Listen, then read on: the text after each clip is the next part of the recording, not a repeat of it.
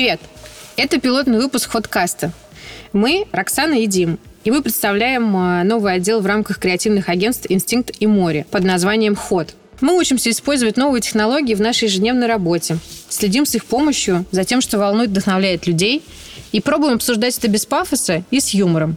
Больше всего нас интересует вектор развития искусственного интеллекта, тренды бигдаты и их влияние на разные сферы жизни, и в том числе на нашу работу.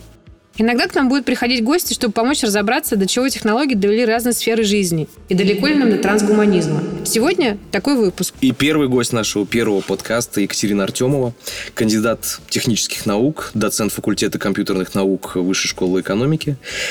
Катя – автор научных трудов о компьютерной лингвистике и глубинном обучении в обработке и анализе текста. А также она является частью команды по разработке инновационного сервиса для работы с научными текстами. А сегодня мы обсудим взлеты и падения в этом ответвлении машинного обучения, немножечко помечтаем о том, как облегчить жизнь работника рекламы с их помощью. Катя, привет! Привет и спасибо за представление. А, какой был вопрос? Почему лингвистика? Да, почему лингвистика, компьютерная лингвистика, текст? Да. Почему обработка текстов? Это сложный вопрос. Э, наверное, некоторая доля моих коллег ответят, и я здесь не буду исключением, что потому что с детства очень любили читать. А, есть другой ответ, что современный искусственный интеллект, по большому счету, состоит из компьютерного зрения и обработки текстов. И это две большие области, которые сейчас самые интересные для бизнеса и для науки. Ну и выбирая из них, а, кто-то выбирает зрение, кто-то выбирает обработку текстов. Uh-huh. А, а в чем может быть твой личный интерес, помимо чтения книг, как ты уже успела озвучить? А, я вот помню, когда я училась э, тоже в школе экономики, единственный, наверное, а, кейс, когда я столкнулась с э, анализом текста и с технологией, которую это делала, это было время, когда я писала дипломную работу, и только-только запустился сервис антиплагиат, который очень успешно выявлял количество, скажем так, нагло скопипаченного текста из чужих источников и сообщал, как вели велик ли шанс получить незачет. Вот это, наверное, было самое научное. Тебе было Мой... страшно? Конечно, было страшно каждый раз увидеть этот процент и думать, так, мне еще ночь сидеть, или, в принципе, уже нормально. Да, да, или уже потянет на там хотя бы четверку, знаешь, там, а то, может, еще ночка и уже пять. А, и это вот был, наверное, такой для нас э, тогдашних студентов э, очень серьезный, конечно, инструмент, э, который заставлял нас э, очень ответственно относиться как раз к работе с текстом. А, а вот какие у тебя еще, может быть, не знаю, были вдохновляющие примеры, которые ты там посмотрела, читала, может быть, следила за какими-то исследованиями, потому что, в принципе, в вышке научная работа и научное сообщество очень такое сильное, как я понимаю. Может быть, ты там вдохновилась каким-то, не знаю, чем-то, чьей-то работой научной и решила решила пойти тоже заниматься этим? Наверное, нет. Наверное, нет, потому что э, область обработки текстов, в принципе, сейчас очень быстро развивается. И когда я писала диплом и поступала в аспирантуру, еще в России такого бума, как сейчас, не было. Угу. Поэтому нельзя сказать, чтобы был кто-то, кто за кем можно было идти, за кем хотел исследовать. Угу. Но, с другой стороны, существование технологий уже не было загадкой. На самом деле, мне кажется, да, мы все познакомились с обработкой текстов до того, как увидели антиплагиат, потому что есть множество вещей, которые мы встречаем в бытовой жизни. Угу. Фильтрация спама, угу. фильтрация смс предсказание да. следующего слова, Т9 тот же когда-то был на телефонах. Да, да, да. Вот это все то, Очень что... много было курьезных ситуаций с его, с его применением, да. насколько я помню. Перевод а... машины, вот это все, что мы используем, в какой-то момент становится интересно, что же там внутри. Угу. А, а можешь, пожалуйста, объяснить нам вообще вот разницу э, в терминологии, вот компьютерная лингвистика и natural language processing, вот NLP тот самый, который мы называем, это часть, э, одна часть другого, или это какие-то разные сферы, и можно ли их вообще как синонимы использовать, и на каком термине нам сегодня лучше остановиться?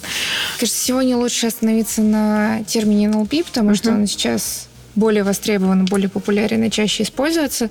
Компьютерная лингвистика – это термин немножко предыдущего поколения. Угу. Ну и, в принципе, для себя я делаю какое-то такое разграничение, что в компьютерной лингвистике занимаются именно разработкой каких-то конкретных, очень таких специализированных инструментов для работы с текстами, например, угу. синтаксическим парсингом.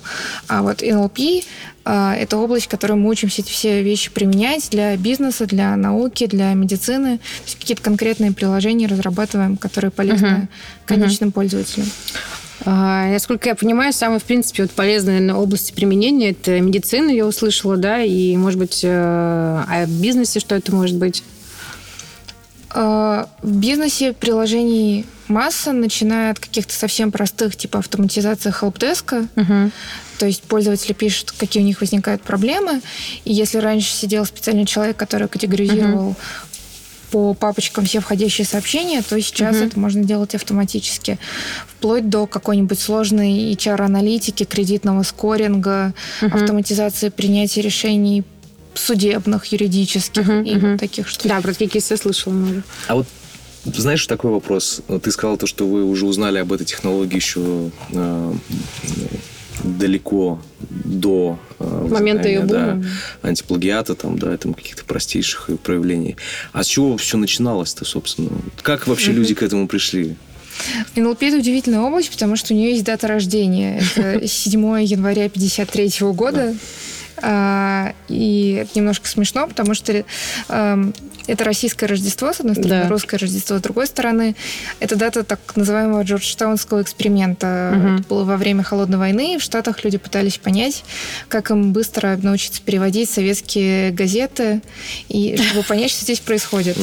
Вот. Это был первый эксперимент по машинному переводу, который очень хорошо провалился, и, uh-huh. и э, на многие годы люди оставили попытки машинного перевода, но началось uh-huh. вот, тем не менее, примерно тогда, в 50, uh-huh. в начале 50-х годов. А почему он провалился тогда? Ну, потому что тогда пытались сделать машинный перевод на правилах, uh-huh. видишь слово собачка, переводишь определенным образом. И, конечно, согласо... ну, например, не получается сделать согласованные предложения, если переводить просто по словам. А если хочется сделать посложнее, то уже становится очень сложно. Uh-huh. Uh-huh. А с точки зрения метода мы, получается, сильно далеко шагнули вперед, и сейчас это принципиально другие какие-то да, конечно. алгоритмы, да. там, шаги и так далее. Я думаю, мы как раз сегодня обсудим на нескольких э, примерах из поп-культуры и применения НЛП в этой индустрии. Вот. А, мы собрали несколько интересных э, таких э, кейсов и тезисов, но поначалу хотели бы немножко, наверное, такой общий разговор э, затеять, немножко вместе поштормить, как любят в рекламе. Да, мне кажется, что основное использ... направление использования технологий сейчас это точечная доставка контента какого-то. Угу. То есть, например, эм, с помощью разных алгоритмов машинного обучения мы анализируем поведение пользователя, что он читает, что он смотрит, что ему интересно, mm-hmm. и потом показываем ему тот развлекательный контент, который ему интересен. Uh-huh. В принципе, человек не видит, что это делает машина и не понимает, что за этим, может не понимать, что за этим какие-то технологии. Но это очень большая и очень серьезная задача. И кажется, что на многих платформах сейчас очень хорошо работают уже рекомендательные алгоритмы и по текстам, и по картинкам. Вот э, с точки зрения определения эмоционального окраса вот, текстовой информации, mm-hmm. как э, технологии искусственного интеллекта в этом э, продвинулись? Они распознают, там, не знаю, негатив со стороны определенного человека, либо нейтральную эмоцию, либо позитивную. Да, анализ тональности – это вообще отдельная большая область и mm-hmm. огромная задача, в ней масса всяких тонкостей. Э, что ее отличает, скажем, от обработки каких-то медицинских данных, это то, что медицинские словари, медицинская лексика, она более или менее однородная. А когда мы говорим о каком-то товаре, там что-то хвалим, что-то ругаем, то слова очень по-разному могут быть использованы. Для одних случаев какие-то слова это положительные признаки, mm-hmm. для каких-то отрицательные признаки. Есть такой стандартный пример: теплое пиво, теплый свитер. Вот теплое пиво это очень плохо, теплый свитер зимой это хорошо. И слово теплый не может быть использовано как такой признак того, что что-то хорошо, потому что есть другие примеры. А, ну и массу других штук, наверное, тоже можно придумать. А, и поэтому это большая задача, где стараются разрабатывать какие-то модели под каждую э, специфичную область. Например, э, доходит до очень таких специфических исследований анализируют отзывы на лекарства и побочные э, эффекты от лекарств, которые возникают, и что люди пишут об этом в интернете. Mm. Э, но это еще более или менее простые случаи, потому что самое сложное это как раз свободная речь, когда люди используют много сленга, много смайликов, все эти непонятные переписки с ботами, непонятное обращение, где не совсем уже язык, а какое-то Да. такое за- заигрывание. Визуально немного. И есть другой феномен, сарказм и ирония. Да, особенно в нашем А насколько вот тяжело вообще такие Какие- сложные ну, тональности, эмоции Это очень распознать? сложно. Вот пока не- ну, вот С сарказмом Это как раз и с область. иронией, да, пока еще не очень понятно. Мне кажется, даже сейчас есть какие-то Мгм. соревнования текущие по выделению и Ага. выявлению сарказма. В принципе, это область, как раз можно пока искусственный интеллект обмануть, используя Я буквально свое пять... чувство юмора саркастическое. А вот э, я читала про интересную такую, ну даже не сферу, а вот такое, такое размышление на тему как раз э, того, насколько искусственный интеллект поможет э, нам, людям, разбираться в том, а, врут ли нам медиа и вообще, как нам а, медиа преподносит информацию, можем ли мы ей доверять или нет. И вот это интересный такой вопрос, который сейчас очень актуален, по-моему, ну, вообще и, и в нашей стране, и, мне кажется, на глобальном уровне. Появился такой термин, как э, постправда, пост-truth. И по мнению вот, э, издательства Оксфордского университета, это слово года 2016. Вот очень часто оно было использовано, люди там к нему проявили большой интерес э, и очень часто обращались, э, чтобы понять его значение. А, Соответственно, ну, то есть это такое поведение СМИ, когда они не фактами, не какими-то там научными выкладками, конкретными цифрами, аргументами пытаются вообще, в принципе, доносить информацию, а пытаются влиять на твое восприятие информации через какие-то эмоции. Вот они прям делают акцент, не знаю, на чьих-то переживаниях, и тем самым пытаются вот э, как-то сформировать твое отношение там, к проблематике. А, И появился тоже интересный термин fake news. Я немножко, вот, когда готовилась к подкасту, углубилась как раз в способы и разные подходы, как э, сейчас искусственный интеллект пытается как раз определить то, насколько СМИ врет. И мне вот эти подходы показались очень интересными, потому что если их сравнивать, то, например, один из путей – это как раз определить, какие лексические признаки вот являются значимыми для классификации вот этой лжи, вот этой постправды.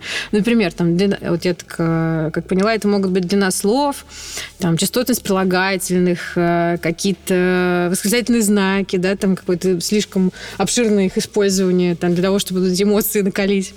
А другой способ, например, э, основан на логике вообще построения текста и выдвигает гипотезу о том, что, в принципе, ну, вот логика текста вранья, который пытается тебе там навязать какое-то не объективное мнение, она имеет совершенно другую логи- логическую структуру там, и там идет там в разрез там, с привычной нам. А вот ты можешь, например, э, рассказать какие-то вообще э, мысли твои и как тебе вот э, применение, вот насколько действительно искусственный интеллект поможет нам разбираться в таких вещах, насколько это перспективное направление, что ты думаешь по этому поводу, веришь, не веришь, что AI сможет нас вот так фильтровать нам новости, говорить, вот прям ставить теги на сайте fake news, не fake news и так далее.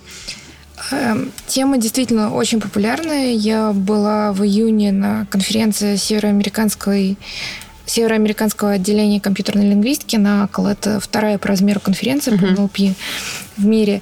И э, на ней отдельная была сессия, отдельный приглашенный ток Рады Михайловича, это очень известная ученая в нашей сфере, и она как раз говорила о детекции лжи. И она говорила о том, что а, для того, чтобы обучить машину отличать ложь от правды, а, мы должны сделать, естественно, какие-то данные, где будет показано, что такое ложь. Да. И с этой задачей не всегда даже справляется человек.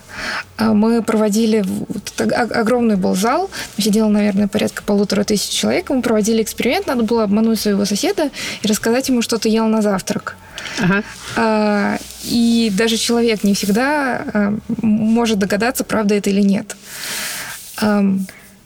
Мой сосед не догадался, он не знал, что в бизнес-гостиницах в Америке нет завтраков. А, Соответственно, здесь э, ну, вот, проблема именно в том, чтобы собрать изначальный вот, датасет вот этих ложных э, постправд, э, Да. примеров СМИ. Ну, то есть, Да, не, не только СМИ. Вот са- сама Рада Михалча делала эксперимент, в котором она пыталась а, уговорить людей написать какой-то текст, который будет похож на правду, но будет враньем. мгм. И здесь вот другой человек, который этот текст читает и пытается сказать, правда это или нет, а, начинает путаться, например, с художественным текстом, начинает путать вот этот текст с художественным текстом. Uh-huh. То есть иногда это больше выглядит как fiction какой-то, иногда это, очевидно, выглядит как ложь. Действительно, у лжи есть вроде бы как понятные маркеры. Это повышенная какая-то структурированность, очень большое внимание к деталям, про которые обычный человек не напишет, потому да, что это, да, да, да. у него нет задачи убедить угу. в том, что эм, то, что он пишет, правда, и э, определенно какие-то синтаксические конструкции, по-моему, если я не ошибаюсь. Но э, другой еще фактор, что э, нужно еще машине иметь какое-то представление о том, что называется common sense, какой-то общечеловеческий смысл. То есть, э, если вдруг выйдет какой-нибудь заголовок, что Трамп переехал на Луну. Да. Э, очень короткий, в котором нет никаких маркеров, по которым можно сказать, что это вранье. Э, машина должна понимать, что на Луну переехать нельзя. Там никто не живет. Поэтому... То есть это такой пласт знаний, который... Да, нужно еще как-то... Подумать. Нужно еще как-то да, научить. Да. Э, то есть машина должна какое-то иметь представление об окружающем мире, которого может не, не так легко составить. У меня вот есть э, интересный э, пример как раз э, вот с точки зрения вообще применения, наверное, искусственного интеллекта в рекламе. Вот как раз он связан с э, языком СМИ особым. Э, мы не можем не вспомнить один из вообще свежих кейсов. Это был телеканал «Дождь» в Каннах в прошедшем этом сезоне. Активация, которая показывает разницу между независимым и государственным телевидением, была придумана агентством «Восход» и воплощена в жизнь вместе с разработчиками разработчиками из компании ISD Group и The App Solutions. Это была бронза как раз за использование э, даты э, в каких-то креативных э, целях искусственный интеллект натренировали на языке там, государственного канала и языке там, телеканала «Дождь». А, и, ну, то есть, там, насколько я помню, по деталям кейса 6 месяцев как бы, искусственный интеллект прям потреблял все то, как бы, что говорят. А, говорит каждый канал. И, ну, я обучился какой-то логике вообще вот этого, этой вселенной, этого мира, да, в котором этот канал живет. И активация была в том, что ты мог прийти на сайт и этому чат-боту задать какой-то вопрос. И он на него отвечал в стиле вот государственного канала и в стиле там телеканала «Дождь». А, и э, очень было хорошо видно разницу, потому что там один из моих любимых примеров это когда у чат-бота спрашивают, э, как думаешь, э, что самое главное зло в России? То в случае с государственным каналом он говорил, ну, оппозиция, а, вот, и, слово, английское слово pensioners, это, в принципе, там, те, кто живут там на пособие, да, вот. А в случае, там, допустим, с телеканалом «Дождь» он говорил, ну, это, конечно, там, интернациональная изоляция какая-то наша международная, это там, терроризму и так далее. Ну, то есть такое как бы очень э, разительное было отличие в ответах. Вот это, конечно, не совсем там про постправду в целом, вот там про разницу мышления, но удивительно, насколько вообще э, четкие ответы и очень понятная логика, которая у него заложена. Я очень люблю кино, и мне очень нравится процесс его создания. Насколько я знаю, э, продюсеры э, того, чтобы привлечь инвестиции э, к производству, совершают предпремьерный показ, на котором они показывают какой-то кусочек этого фильма, для того, чтобы было понятно динамика его, да, там, настроение, атмосфера. До финального состояния фильма в открытых источниках даже бывает метаинформация, метаданные по этому кино. То есть это название, имена актеров и, и, и так далее. И недавно я наткнулся на одну статью, в которой человек э, выдвигает такую гипотезу о том, что, в принципе, искусственный интеллект может, э, изучив э, метаданные, может спрогнозировать успешность или неуспешность этого фильма в прокате. Вот это из области фантастики или это действительно возможно? Наверное, это возможно, потому что есть какие-то очень понятные признаки приглашения топ-звезд, смесь каких-то жанров, немножко космоса или mm-hmm. немножко чего-нибудь про мозги какой-нибудь. Взорвавшийся вертолет. Да, нейро, наука и прочее. Ну, мне кажется, что это такие вещи, которые супер привлекают пользователя. Mm-hmm. И вот э, научиться отличать успешный фильм от неуспешного машин, конечно, может. Но с точностью там до сборов кассовых предсказать ну, успех угу. вряд ли, потому что слишком мало данных может быть. Но успешность наверняка можно как-то себе представить. Я знаю про всякие эксперименты, когда пытались предсказывать успешность модели, рейтинг модели Playboy, по-моему. Это, конечно, не NLP, конечно, не интереснее, чем текстов, Да. Фильмы. Но просто компьютерное, ну не просто, но компьютерное зрение. То есть здесь все-таки про картинки был, э, как картинки использовались. Вот, вот это точно делается. Интересно, что было в модели, что оценивалось. Типа на первом месте был размер груди, который Ну, компьютерное зрение оценивало. Да, ну, машина, не, машина не знала, что надо оценить размер груди, но она быстро обучилась этому. Почему-то все разговоры скатываются периодически. э, Когда-то рано или поздно в эротику или порно, а эта индустрия, как мы понимаем, самый главный двигатель технологий, и одна из самых первых вообще, в принципе, применяет э, все э, достижения. Вот видишь, она и в предсказании с помощью искусственного интеллекта отличилась одной из первых. Немножко вернемся э, к применением э, э, вот этой компьютерной лингвистики. Нас очень заинтересовала тема и вообще э, такой кейс. Я уже говорила, что мы романтики немного. И мы, конечно же, очень сильно вдохновились новостями о том, что компьютерная лингвистика помогает сейчас расшифровывать мертвые языки, которые до сих пор не были расшифрованы вообще, либо как-то частично, и это там часть была, ну, там, ничтожно малая. Не слышала ничего вот про эти новости, и там, насколько это вообще научное сообщество взбудоражило, потому что нас, как простых обывателей, очень сильно взбудоражило. Нам кажется, это какие-то вот такие, не знаю, новости из э, фильмов про Индиану Джонса или что-то такое на по уровню романтизма. Вообще не слышала. Но я могу добавить, что, э, во-первых, можно себе действительно представить, почему это работает, потому что старые языки все равно какое-то наследие имеют в живущих языках, и если попытаться проанализировать, какие закономерности есть в текущих языках, как они эволюционировали из старых, то, конечно, мы больше узнаем о старых. И с другой стороны, в науке сейчас очень популярна идея переноса обучения между разными языками. Скажем, есть Из одной, который в рамках одной группы да, да, языковой, да. например, Скажем, есть большой язык русский и белорусский, украинский языки Мгм. поменьше, в которых точно меньше размеченных данных. Мгм. И даже мы в вышке делали эксперименты, которые показывают, что не нужно размечать много данных на белорусском и украинском, если уже есть данные для русского, просто Мгм. чуть-чуть добавим в модель, и она быстро поймет, какие закономерности а, есть между вот этими двумя, а, между этими парами языков. Интересно. А вот, э, допустим, вот в этих э, новостях, э, которые мы нашли и почитали, речь идет о, например, языке пиктов, и озвучено, что, в принципе, сохранилось около 40 надписей всего на этом языке. Ну, насколько я себе представляю, это все-таки, ну, не совсем там буквы, а какие-то, может быть, ну, там даже символы, да. А насколько, ну, вот именно как бы с такими языками, больше, может быть, даже ви- визуальными, основанными на таких вот символах и так далее, можно работать. Или, ну, им, им нужен какой-то... Ну, хотя это тоже словарь же, да, наверное, Ну, по сути. да, Он же е- если- имеет какое-то значение каждый Если есть значение, то, конечно, можно работать. Интересно. Скорее всего, происходит что-то э, похожее на дешифровку розетского камня, когда Я как раз хотела да, сказать, да. один кусочек Мгм. понятно, как переводится, Да. а второй кусочек непонятно. Но мы Мгм. можем с помощью компьютера обучиться вот на этом маленьком кусочке, что-то про него понять и предположить что-то про неизвестный кусочек. А, Еще, кстати, тоже обсуждал, что рукопись э, Войнича э, как раз тоже ее дорасшифровали, там, до, сильно увеличили процент от расшифрованного текста, там, до 80 или типа того. А, И это вот такая... Долгое время была такой главной лингвистической загадкой, потому что там очень какая-то странная история этого документа, что там кто-то у кого-то купил, э, и, в общем, там какие-то часть слов было понятно, а, и вот ее как раз вот совсем недавно расшифровали с помощью искусственного интеллекта. А рукопись Войнича я читала, и создается впечатление, что здесь очень много тех же самых fake news, Да? потому что... Тех времен, да? Да, да, да. И тех времен, и этих времен. Ее расшифровывают примерно пару раз в год сейчас, Мгм. и очень быстро выходит опровержение, Мгм. что нет, на самом деле не дошифровали, что либо что-то переобучилось и пошло не так, либо это обман и желание Мгм. пропиариться на модной теме.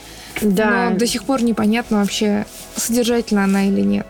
Нас вообще э, привлек еще один интересный кейс, ну и меня лично, как любителя старого хип-хопа, привет такую интересную аналогию. Вообще считается, что там вот э, человек, у которого был самый такой богатый запас э, именно слов в лексиконе, это Шекспир. Там э, подсчитали, что в своих произведениях он использует, почему-то вот в одном источнике было там 28 тысяч уникальных слов, почти 29, в каком-то 35 тысяч. А, и там это позволяет предположить, что, в принципе, там его личный, который там он владел, там мог составлять там около 100 тысяч этих уникальных слов. И один журналист, американский, насколько я помню, Мэтт Дэниелс, решил э, сравнить э, вообще лексикон и словарный запас, насколько он э, богатый и разнообразный э, американских, э, ну, не только хип-хоп музыкантов, в целом, в общем, э, хип-хоп сцены, значит, с этим эталоном в виде Шекспира. И это было очень интересное исследование, которое, ну, возможно, никакой научной нагрузки там полезности не несет, но довольно забавно посмотреть на этой иллюстрации, на этом примере, как вообще работает тоже искусственный интеллект, и какой такой как раз развлекательный контент он может э, доставлять в виде такого журналистского исследования. А, в целом, э, что было сделано? А, взяли э, там, не знаю, около, насколько я помню, около 100 исполнителей, или в целом там всех существующих, и посчитали, взяли лирику, то есть слова к их текстам, которые есть там в открытом доступе в интернете, договорились, что используют по каждому представителю там 35 тысяч слов из текстов э, песен каждого из них, ну, чтобы примерно уравнять вообще их, э, потому что у каждого разное количество альбомов, там, песен там, и так далее. Вот, и выяснилось, что э, хит-парад возглавил исполнитель ISOP Rock, который не о Сапроке, как я сначала подумала и сильно удивилась. А, и он оказался таким очень андеграундным, и я про него тоже не слышала, поэтому сначала спутала, подумала, что это опечатка. А, потом я как раз его загуглила, послушала треки. Мы обязательно вставим сэмплы и примеры в наш финальный монтаж, и вы тоже с ним познакомитесь. Cutters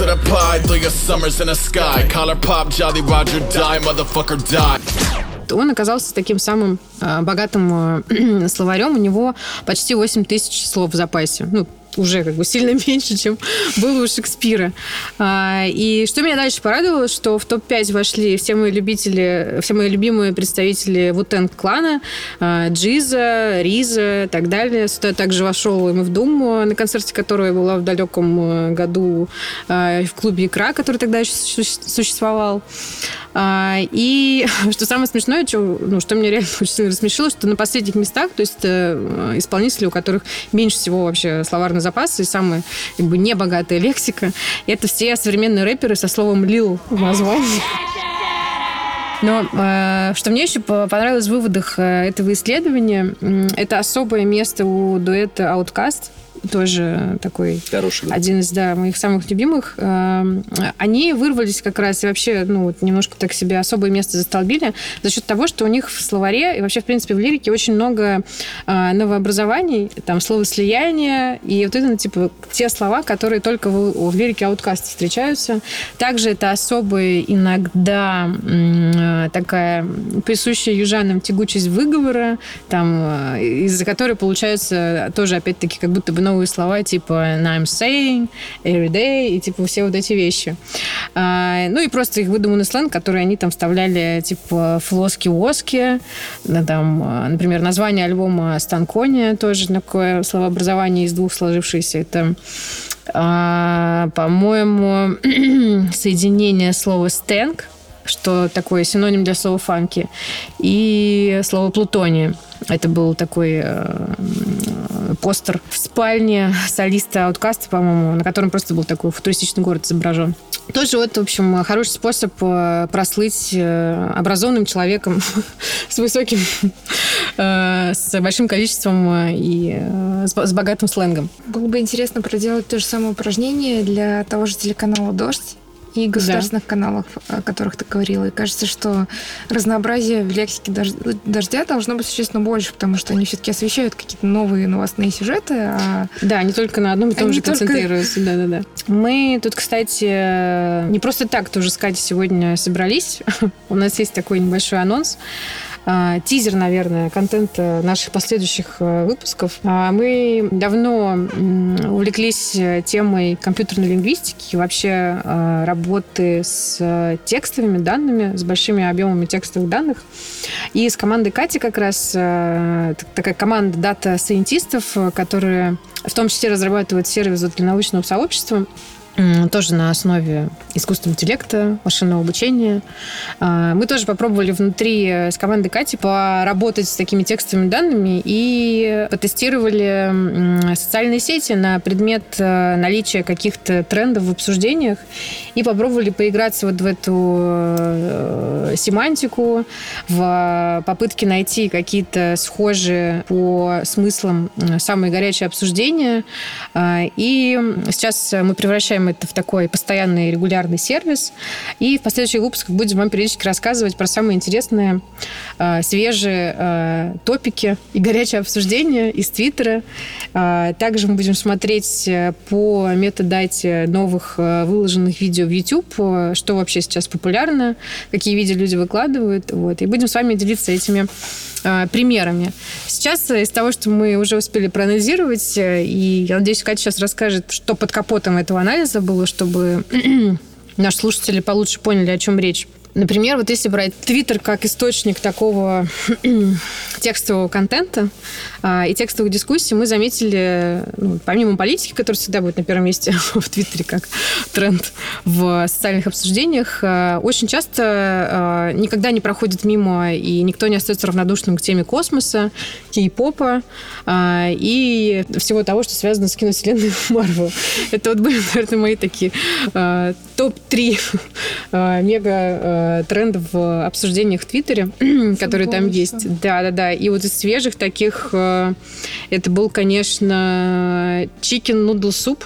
Один из последних топовых клипов. Одного из солистов э, популярной кей-поп группы BTS по имени Джей Хоп, который взорвал, соответственно, русскоязычный э, твиттер школьниц. А, я посмотрела клип. Это ужасно приставучий мотив. А это мотив из тех, которые тут же хочешь забыть, э, но это невозможно. Когда мы смотрели на YouTube, э, мы увидели, что Майнкрафт — это вообще просто топ-1 источников вдохновения для контент-креаторов российского YouTube разного возраста совершенно и совершенно разные темы. Также интересно, конечно, как детский контент и детские блоги захватывают русскоязычный YouTube. Это просто, ну, такой Безумно. очень, да-да-да, интересный тренд. И сейчас, кстати, еще детские подкасты начали появляться. Это тоже очень интересное явление. Я как э, мама тоже их слушаю и жду, когда моя дочь подрастет и начнет заниматься примерно тем же самым. Вы в это не могли поверить, э, потому что получили какую-то статистику по YouTube. Да. И в какой-то момент увидели какие-то кластеры слов, которые вообще не могли понять, что они значат. И да, было да, да. ощущение, что либо у нас что-то сильно сломалось, либо мы совсем плохи. И мы стали разбираться, что происходит, и залипли на видео о слаймах. Да. Слаймы это, да. Но это на самом деле я лично я столкнулась еще там пару лет с этим явлением, пару лет назад. Слушай, по-моему, это то, как современные малыши переоткрыли для себя лизуна из нашего детства. Потому что, ну, это что-то, ну, напоминающее вот эту штуку. То есть они такие липкие, они, ты их можешь мять, куда-то прилеплять. И еще щелкают. Да, ну, в общем, у них ну, какие-то дополнительные, да, фичи появились по сравнению с лизуном из нашего детства. Очень красивые они с блесточками, могут быть радужные, да, к ним выпускают специальные берлочки. И есть несколько очень популярных каналов о том, как сделать самим слайм из крема для рук, пены для бритья и еще каких-то полезных хозяйств вещей. Это в детстве мы тоже делали, но мы просто смешивали, по-моему, чтобы посмотреть, Нет, что да, получится. я вспомнил. Это мой пятый класс. А, я помню, они пачкались и приходили э, в негодность. Да, самое крутое было подкинуть лизуна на потолок и оставить там... Э, у меня был синий такой жирный след, за которым меня просто чуть потом э, голову не оторвали родители, когда пришли домой. Катя, а ты можешь рассказать э, чуть подробнее, как мы вообще подходили к такому... Э, мы внутри это называем тренды в социальных дискуссиях, э, такие горячие топики, которые нам поставляет Рунет в виде разных каналов типа Твиттера, Ютуба. В будущем мы подключим Reddit, чтобы еще следить за глобальными такими обсуждениями, самыми горячими. А, насколько я понимаю, насколько ну, мы внутри обсуждали, там используется такой микс из разных методик машинного обучения. Можешь нам, как простым обывателям, рассказать вкратце, что вообще происходит и как э, вы вот эти тренды в обсуждениях получали? Сейчас попробую. А, во-первых, никакого толком обучения в выделении uh-huh. этих трендов не происходит, потому что обучать нечему. То есть никаких правильных ответов нет. Мы не можем сказать компьютеру выделяй вот это, потому да. что тренд это всегда что-то новое. Соответственно, в основном мы ориентируемся на статистические меры, которые показывают, что вот это что-то сейчас начинает расти. А с точки зрения обработки текстов, главная задача это понять, что такое вот это что-то, что сейчас начнет расти. И мы в качестве этого множество, рост которого оцениваем, используем разные группы слов и словосочетаний, которые либо вытаскиваем из подписания, из описания видео, либо непосредственно из твитов. И пытаемся э, каким-то образом слова э, кластеризовать или объединить в группки по их совстречаемости. А, вот. Подробнее надо? Да, а вот э, насколько я знаю, ну вообще в целом используется нейросетевая модель Fast Text. Быстрые тексты. Да-да-да. А можешь сказать подробнее, что это значит? Как она вообще помогает вот э, в этом случае? Fast Text э, это удивительная модель, которая позволяет э, относительно показать смысл слова. Она ставит каждому слову в соответствие какой-то вектор. Сам этот вектор ничего вообще не говорит. Это, как правило, 300 чисел, где-то от нуля до единицы. А, их невозможно проинтерпретировать. Но модель устроена так, что а, в том пространстве, которое она создает, близкие по смыслу слова тоже близки, а далекие по смыслу слова далеки друг от друга. И кроме того, в этой модели на вот этом пространстве слов работает арифметика смыслов. Есть так, такой... это какое-то очень классное сейчас э, словосочетание название было. Красивое. Арифметика смыслов, да-да-да. Да, есть такой суперизвестный пример. Мы возьмем а, слово «король», вычтем из него слово «мужчина», так. добавим слово «женщина» и получим точку в пространстве очень близко к слову «королева». Окей. Это а, очень круто. То же самое можно делать со столицами, каких-то стран и странами, с профессиями. А, помню, что в каком-то проекте у нас был похожий пример про рыбу, рыболовство, пчелы и пчеловодство. А, вот эти все слова, они, а, да. на них можно упражняться с арифметикой векторной. Соответственно, нам эта модель помогает понять, какие слова похожи по смыслу и схлопнуть их в одну сущность какую-то. Слайм или зуда, например. Да. Слушай, мне кажется, арифметика смыслов прям тянет на название этого пилотного подкаста. Настолько она, она крутое. И мне кажется, так в итоге и произойдет.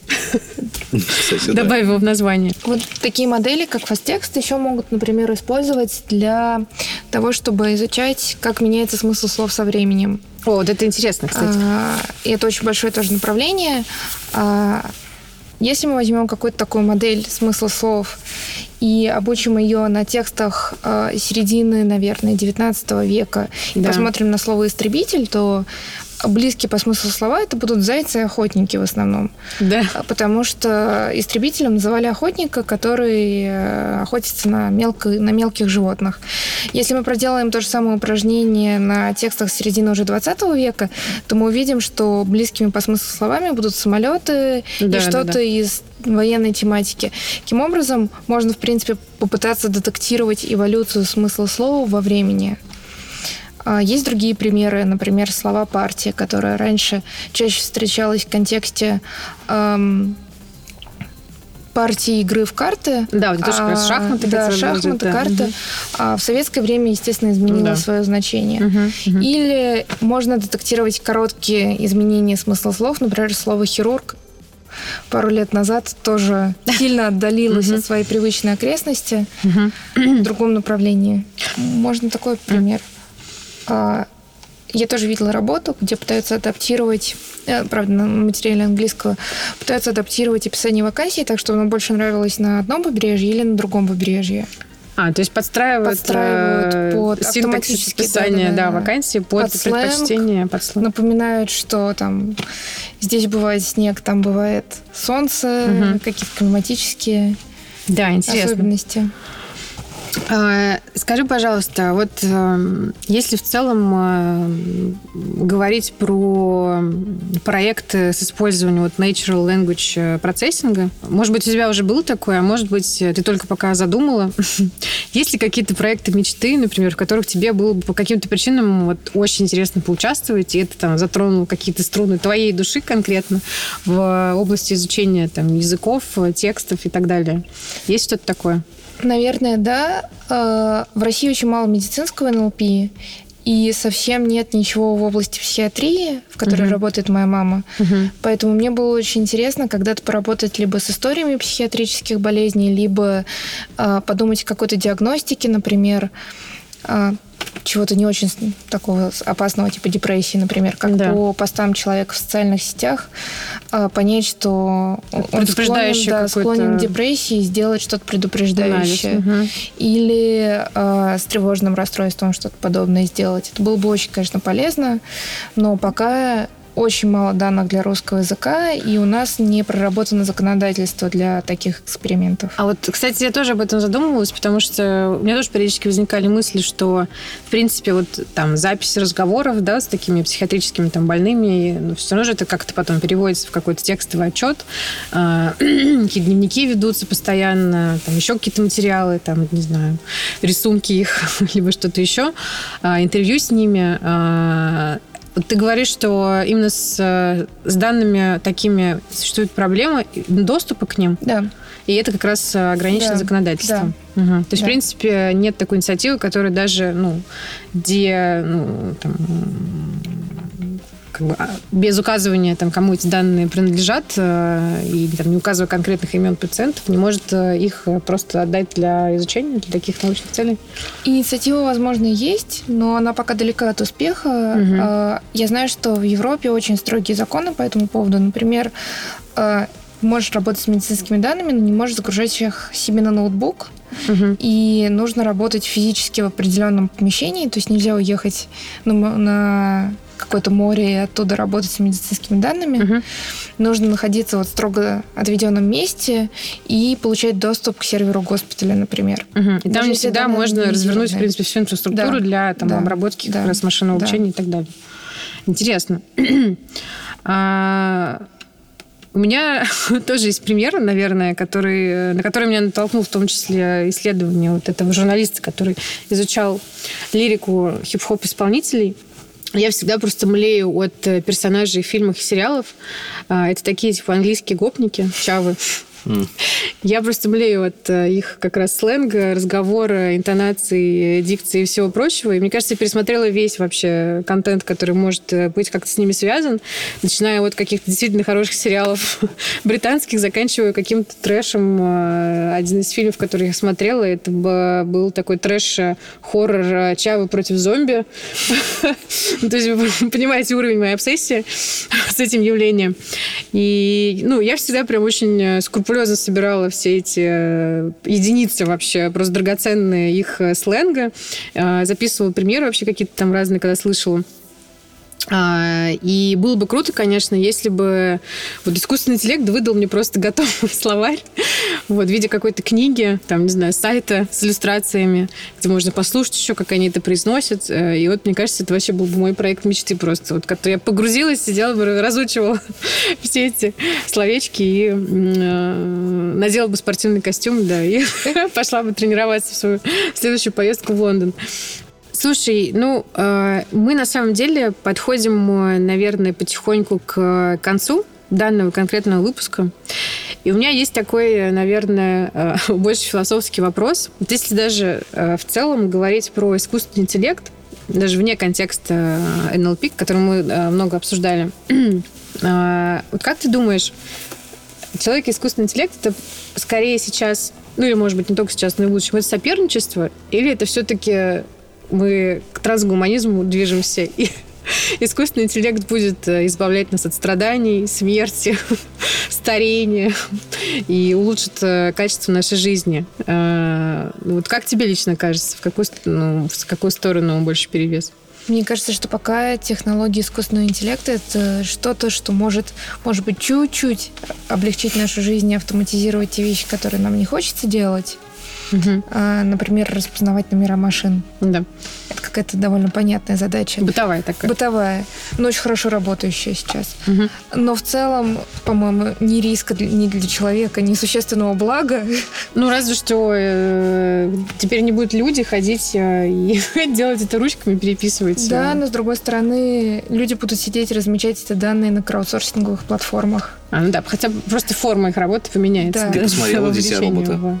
Да, конечно, посмотрела. Ну, там есть версия в этом фильме.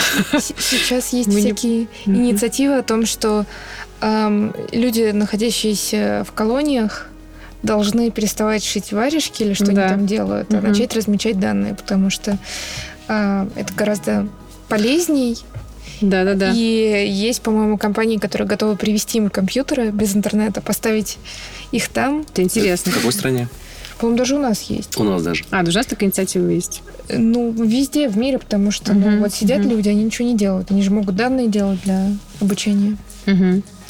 Ну вот у меня, конечно, по последним новостям складывается такое впечатление, что, ну, хотя я, конечно, слежу больше за нашими и в силу интереса к Китаю как к такому уникальному рынку, на котором сейчас бурно развиваются как раз технологии искусственного интеллекта, но как раз совершенно в противоположном вот трансгуманизму направлении, как мне кажется. И, ну, вот, допустим, сегодня или там даже вчера я видела новость о том, что протестующие придумали опять-таки новый способ обманывать искусственный интеллект, который пытается считывать их лица.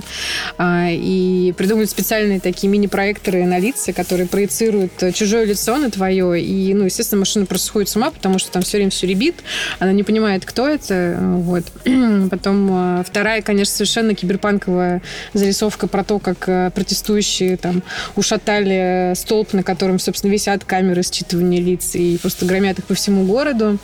Да, и вообще, конечно, ну, там по, по сюжетам этих новостей, они, по-моему, уже круче, чем нам показывали в трейлере Киберпанк 2077 от э, CD Projekt Red, который мы все тут ждем. Ну, и не все. И, кстати, сегодня тоже был интересный прецедент в России. Э, была новость о том, что женщина подала жалобу в суд Э, сказав, что э, все, в принципе, считывание лиц противоречит э, Конституции. Вот, и то, что ее как раз лицо считали на одиночном пакете, использовав двукратное увеличение ее лица, которое она, собственно, и посчитала технологии считывания лиц. Тоже вот такой интересный. Не знаю, чем закончится, потому что я вот только сегодня ее увидела. Я помню, что в одном университете в прошлом году пытались обязать студентов, ну, точнее, предложить студентам сделать систему контроля посещаемости самих себя.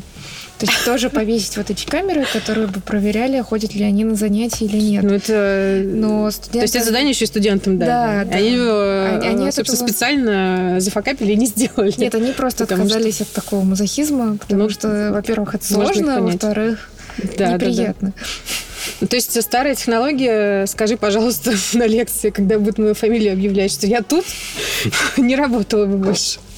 Да. Вообще это ужасно, конечно. Бедные студенты. Я бы тоже отказалась и саботировала бы всеми силами такие вещи. Мы будем вводить э, постоянную рубрику. Мне кажется, она будет очень полезная нашим э, слушателям. Э, и каждого нашего гостя мы хотим спрашивать совет на каких-то 2-3 тайтла на почитать, посмотреть, может быть, книга, ресурс твой любимый онлайн, СМИ какое-то тематическое или исследование, которое ты видела, которое можно добыть в открытом доступе, которое ну, вот в контексте темы, которую мы сегодня обсуждали, лежит, что можно, где вдохновляться, где смотреть самые последние новости вообще разработок. Э, и где, например, человек, который хочет э, взять и вот сделать, например, сервис для э, медицины, о котором ты рассказывала, или в целом что-то крутое, может быть, не знаю, для популярной культуры, куда он может идти, вдохновляться, читать что-то и дальше разбираться в теме, если сегодняшний разговор его заинтересовал. Кажется, в Москве можно ходить на метапы Open Data Science Community. Это очень большое комьюнити, которое устраивает кучу встреч и тематических, и просто общих о Data Science. И скоро начнутся Data Science елки и Data Science утренники. А, Это звучит очень круто. Это правда. Data Science утренник. Ну, елки есть. Я прям представляю почему-то маленьких детей, которые приходят туда и встают прямо тут. Да, это, это для детишек. А, серьезно? Для детей? Дата Science утренник для детей. Все. С каких там лет можно? Я, я свою не, дочь отправлю. Я не знаю. Но Data Science елки бывают. Можно прийти на Data Science елку. Это для взрослых. Это для взрослых. тоже для детей. Это для взрослых. А взрослая елка, хорошо. А, есть прекрасные каналы Яндекс Академии, как и для детей, так и для взрослых. Ну, на угу. самом деле, для детей там совершенно не детский контент, но немножко полегче, поэтому людям, которые э, боятся формул, можно посмотреть детские лек- лекции для детей. Они не не детсадовские. Есть прекрасная платформа Medium технологических блоков и Хаббары. Там есть разные сложности статьи, мне кажется, там даже теги есть. Да, да, да. И можно повыбирать что-то оттуда на разные темы и угу. почитать что-то такое. Угу. А потом сделать систему, которая сама определяет сложность текста. Кать, спасибо большое за беседу. Нам было очень интересно. А, мы рады, что ты к нам пришла и рассказала про удивительный мир науч... научного сообщества и э, того, что вообще сейчас происходит в таком ответвлении а, искусственного интеллекта, нейросетей и машинного обучения как а, Natural Language Processing. Как, кстати, по-русски это правильно перевести? Обработка текстов. Просто обработка текстов. Ну, конечно, по-английски звучит... Красивее. Более. Пафосно даже, я бы сказала. Мы надеемся, что тебе тоже понравилось. Может быть, мы встретимся еще раз, если выйдет какая-то супер новость или супер новая возможность в этой области. Можешь тоже поделиться впечатлениями, если хочешь, э, и, не знаю, дать какой-то совет напоследок или просто поблагодарить слушателей. Да, спасибо большое, спасибо, что позвали. Следите за трендами. И спасибо вам, что слушали. Мы будем следить за вашей обратной связью, а, обращать на нее внимание и услышимся в следующих выпусках. Э, пока. Упаковка и стиль этого подкаста – результат классной командной работы близких нам по духу коллег. За визуальный стиль отвечает Сева Варфоломеев, а интро и фоновая музыка – работа талантливого музыканта и АК «Голова заболела». Ссылки на его Bandcamp, SoundCloud, Spotify и другие каналы мы обязательно прикрепим к описанию нашего подкаста.